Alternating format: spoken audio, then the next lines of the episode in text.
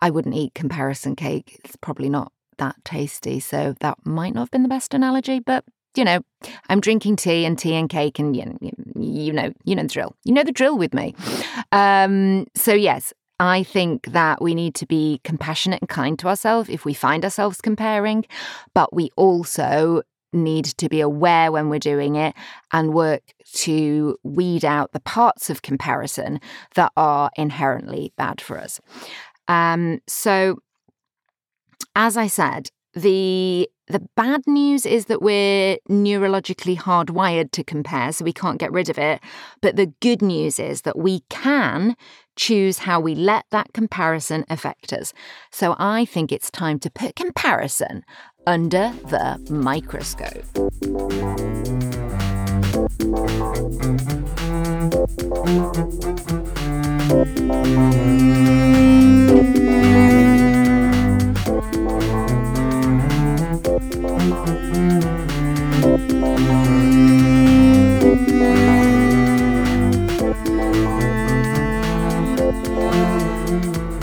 Hello friends, and thank you for joining me for the Way Forward podcast, brought to you by me, Fliss Goldsmith, and Co-Design Coaching, where we create your optimal life together.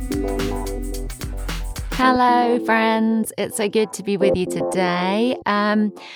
So what are we going to be talking about and sharing together? I am going to be talking to you about comparison.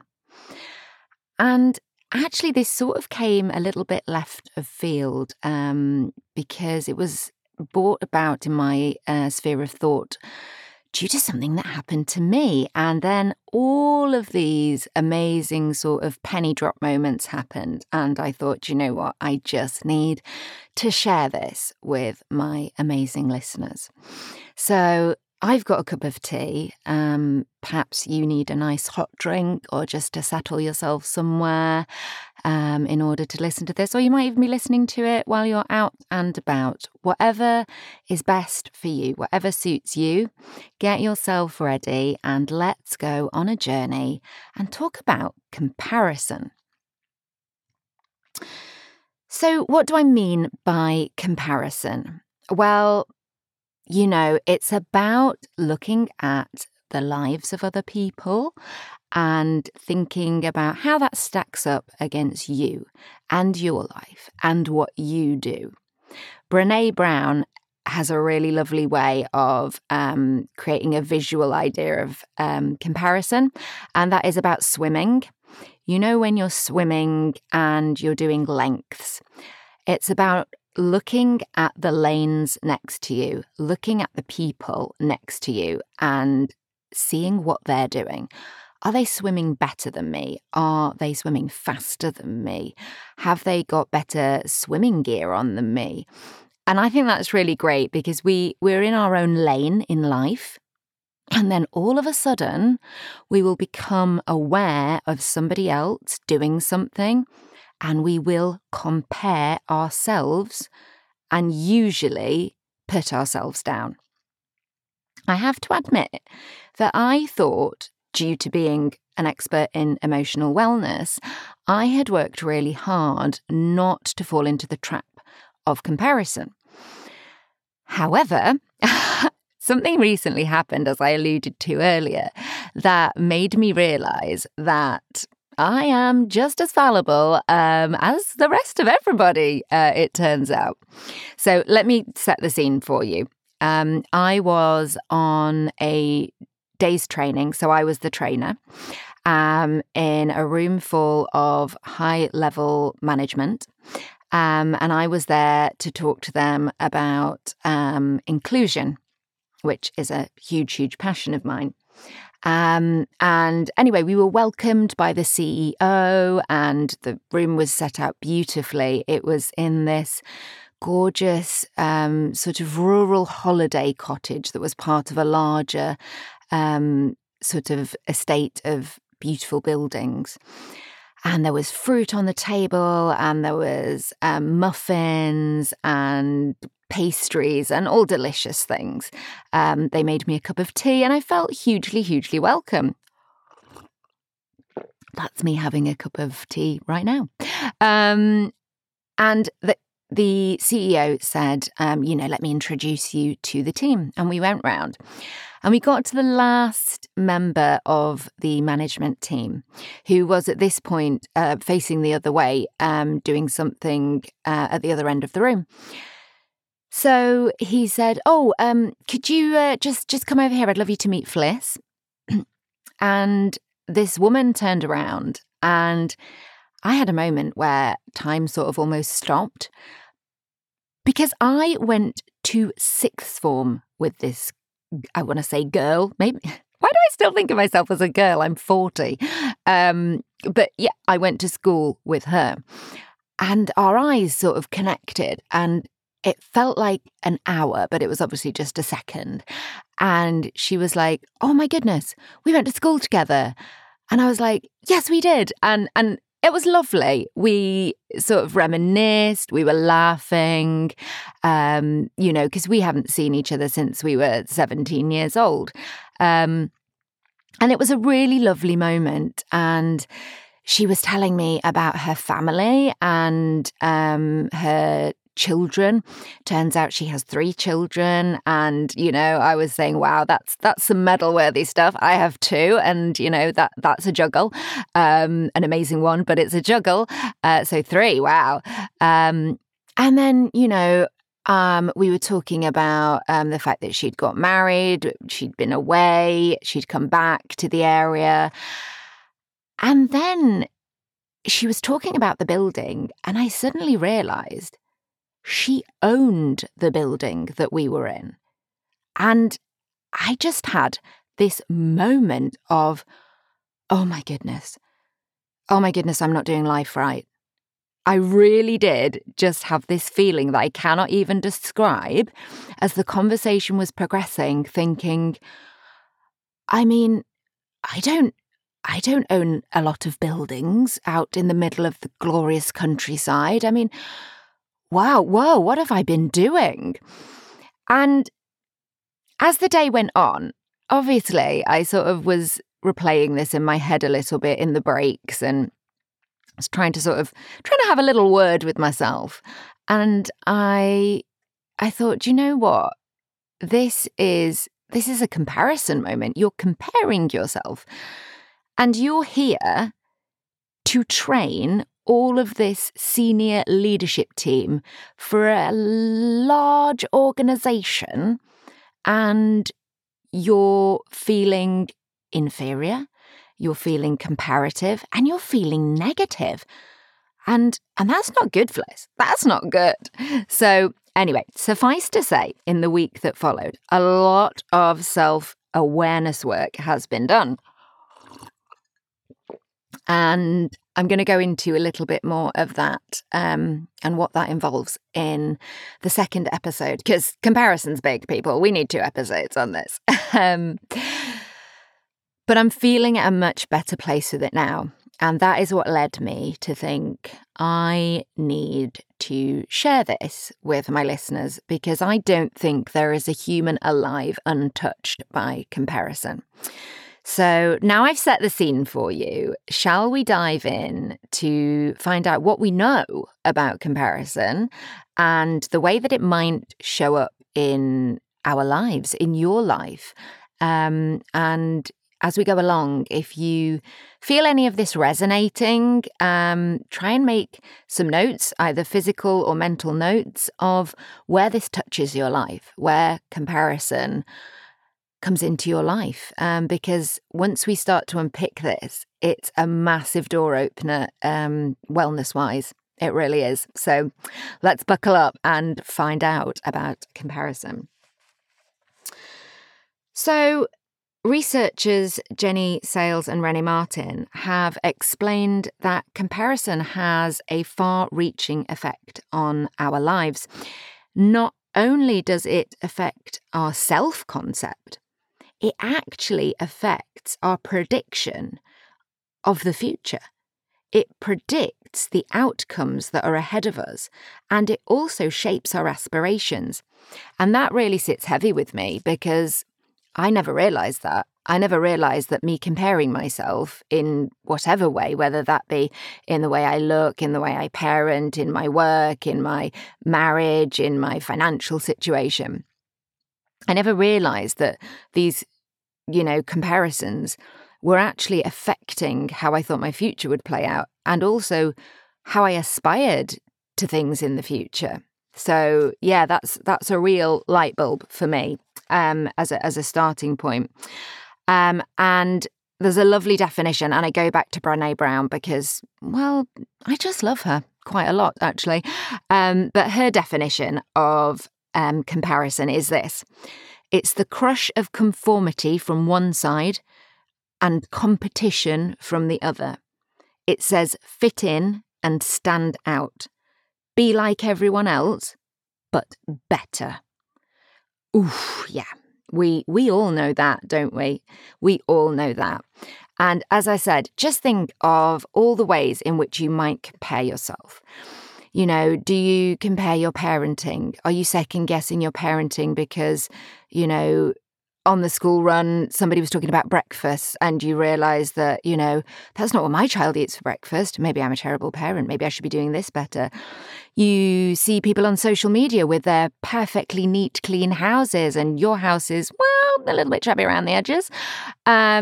You meet somebody who you've not seen since school who seems to be doing a lot better than you in a capacity of finances or a capacity of work or whatever it might be. You go for a meal out and somebody else is wearing a dress that you think looks fabulous, and you look down at yourself and you suddenly think, gosh, I don't look glamorous enough, or I'm not thin enough, or I'm not curvaceous enough, whatever it might be. There's a comparison there.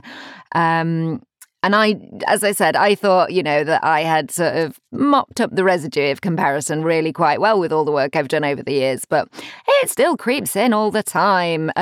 Because actually, another research point is that comparison is human and absolutely natural. It comes from our evolution. It comes from us wanting to be the best in order to survive the best. So do not berate yourself for comparing. You will never get rid of it entirely.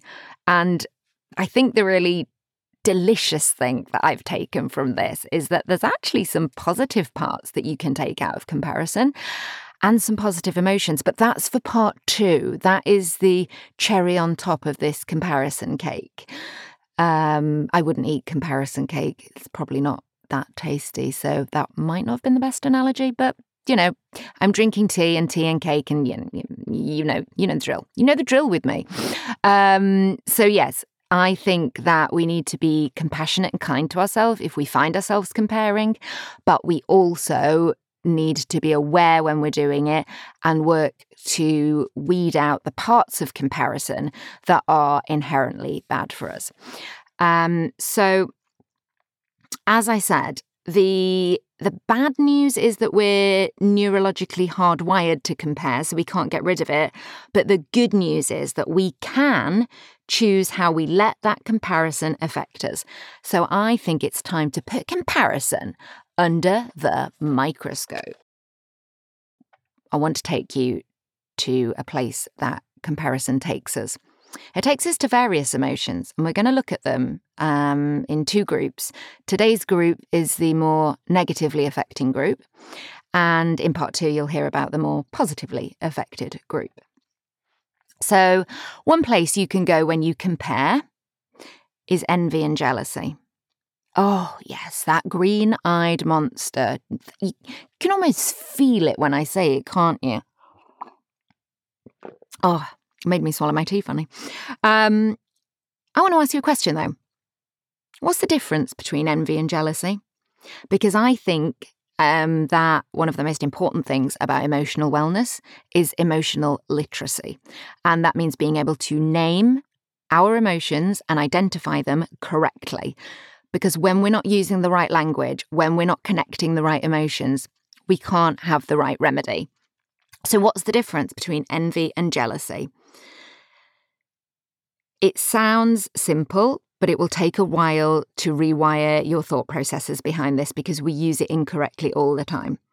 Quite simply, envy usually involves two people, and envy is when we want something that someone else has.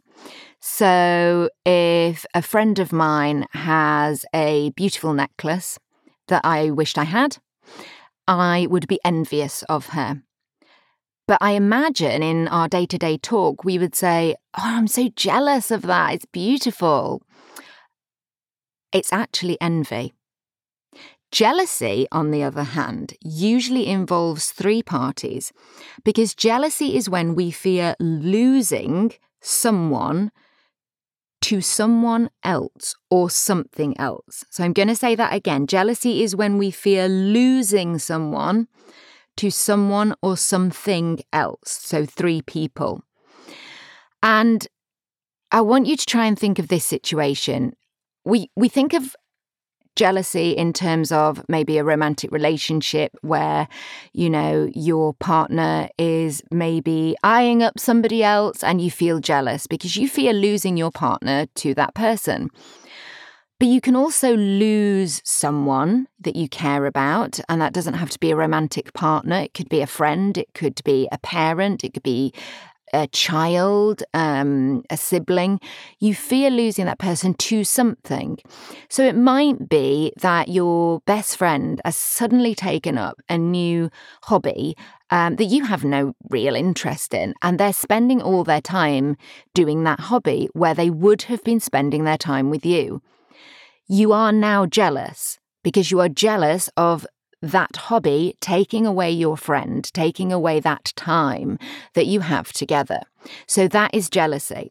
And if I can ask one thing of you, it would be to really get clear and granular on when you use the words envy and when you use the words jealousy, because it matters. And if you can get it right, you will see an absolute uptick in your emotional wellness straight off the bat. So give that one a go. So something somebody asked me once was, is it possible to have healthy levels of jealousy? Like, is there any level of jealousy in any relationship that is a good thing, maybe? And I think there's a case to say that there are tiny amounts of jealousy only if they're expressed in a very healthy, honest and open way, which I think requires some support around, that can strengthen relationships, but it's something you have to be so careful with because it gets out of hand in seconds, really. And Maya Angelou, another huge heroine of mine, has this gorgeous comment about jealousy. And she said, "Jealousy in a relationship is like salt in food. A little can enhance the savour, but too much can spoil the pleasure. And under certain circumstances, it can be life-threatening." So caution with jealousy. And as I say, jealousy needs a lot of exploration and support for it to be healthy, which I don't think people can do on their own. I think a coach or a therapist or a third party who's experienced in these things is really essential for something like that. So that's the first place in which I think jealousy can manifest, envy and jealousy. There's also resentment. Think about the word resentment. I want you to think just for a second, what really grinds your gears in other people? What really annoys you? What makes you grit your teeth about somebody else? Because that is resentment. That is resentment, and that is another part of comparison. We resent other people. We resent that they are doing better than us or what we perceive as better. We resent the fact that their children look perfect in photos. We resent the fact that they have gone to a 5-star hotel for their beautiful, glorious holiday. You know, that is resentment. But it can also be smaller things than that. So it can be things that are, you know, inherent in the way they are that you perceive as a comparison with them. So let's say, for example, that you know somebody and you find that they always come in what you put in inverted commas, overdressed for the occasion. So, you know, you always think that they've got too much makeup on, or their clothes are far too glamorous for, you know, the meeting or the get together or whatever. Underneath that is comparison. You're comparing yourself to them, and you're actually looking at the fact that maybe you feel you've not made enough effort for that meeting or for that get together. That's the comparison, and it leads you to resent that person because of what they're doing, showing up in, you know, glamorous clothes, lots of makeup, all the sparkles, all the things. That's a resentment, and that comes born out of comparison. You don't actually dislike them as a person. I mean, you might, but not for the fact that they're wearing these particular clothes and makeup. That resentment is, you know, come from that petri dish of comparison where you have stacked them up against you subconsciously, weighed and measured, and found yourself wanting. And that's not to say that you then need to go out and start dressing like them. What I'm saying is it's revealing a tussle in you where something isn't aligning, something is not stacking up for you in yourself. And that's where the work needs to be done. So I want us to really sort of hone in this week and going forward really on resentment. So think about other examples of resentment and envy, because I want to let you know a little secret. They're actually near neighbours. Resentment and envy can show up as each other, or at least when we don't have the emotional literacy, when we haven't got the language to connect to the experience that we're having. So remember that envy says, I want something you have. So that could be the ability to do something. So I want the ability to be able to talk to a room full of people. I want to be able to earn 6 figures a year. Whatever it is, that is your envy showing up. Your resentment is very, very similar, but it's not about specifically wanting what the other person has. It's something that gets under your skin about the other person.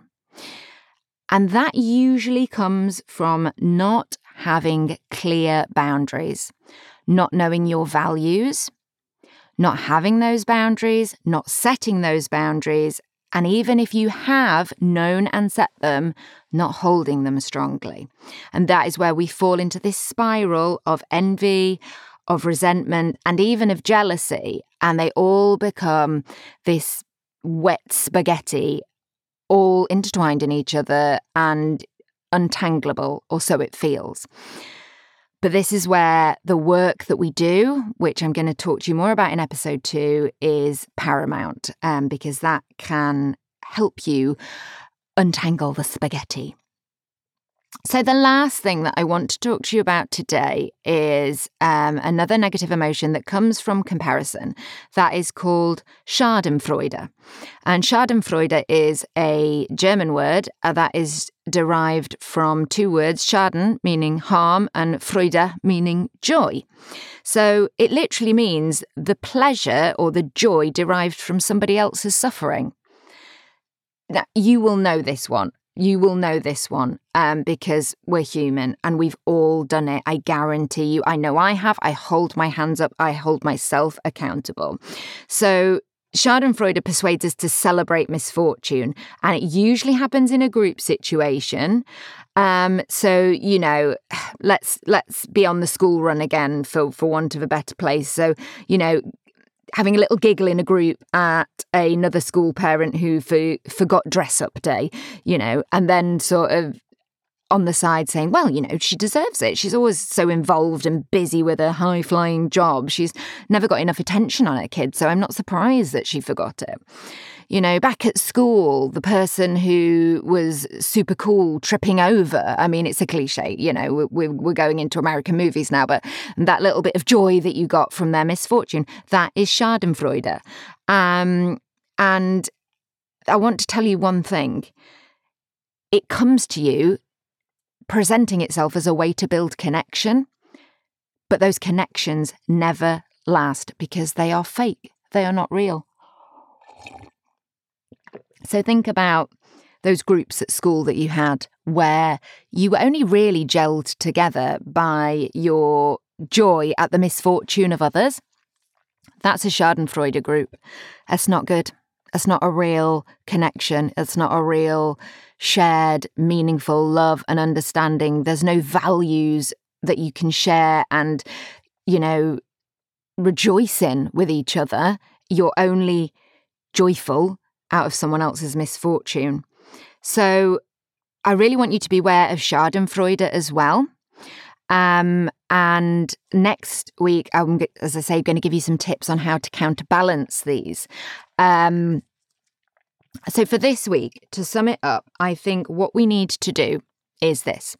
We need to be aware of times that we're feeling jealous or envious and make sure we're using the right term for the right emotion. We need to keep doing that because neuroplasticity, that's our brain being able to rewire itself, says that the more we do something, the more hardwired that will be, and it will change from how we used to think to how we want to think. So we need to do that. We need to look at resentment. You know, when something gets under our skin about somebody, is it that that's really bothering us, or is it actually reflecting something in ourselves that we're not really comfortable with accessing? Make some notes, journal around that, you know, keep information around you so that you can go back and look over it. And the third thing, if you catch yourself being involved in Schadenfreude, in that joy from somebody else's misfortune, just check yourself and think, okay, why did I do that? Does that betray who I am? Am I that bad a person? Or actually, was I just doing that because I wanted to feel connected? I wanted to feel like I'd got, you know, a group around me. And if that's right, maybe that group or those people or some of those people are not your people. And that's okay. You know, as life goes on, we realize that is okay.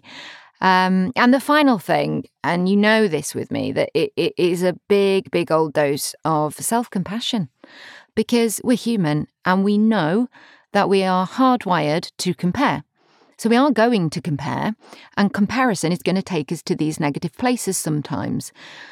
But we need to be able to still love ourselves, because if we're noticing is the big, big thing. That is the start of your journey. Once you're noticing these things and noticing that you're doing them, then you are on the journey, the path, the continuum to better emotional wellness, to a more joyful life, to a more easeful life. And that is what I want for you. That is so, so much what I want for you. So please give yourself a big old dose of self-compassion. That is it for this week. As I say, please listen to part two, because part two is going to have all the positive connotations that comparison can have, and loads. It's packed with tips to help you navigate comparison, which is what you need for a more joyful and well-supported life. So that's it for today, and I hope by putting comparison under the co-design microscope, it's helped you to feel empowered to support your own emotional mental wellness. And if you're really ready to do the work to ensure that you live your one precious life optimally, please go now to codesignwithfliss.com or follow me at codesignwithfliss on Instagram or Facebook. send me a message, and let's get a conversation going where we can get you on that continuum to emotional wellness. Thanks for listening. Bye.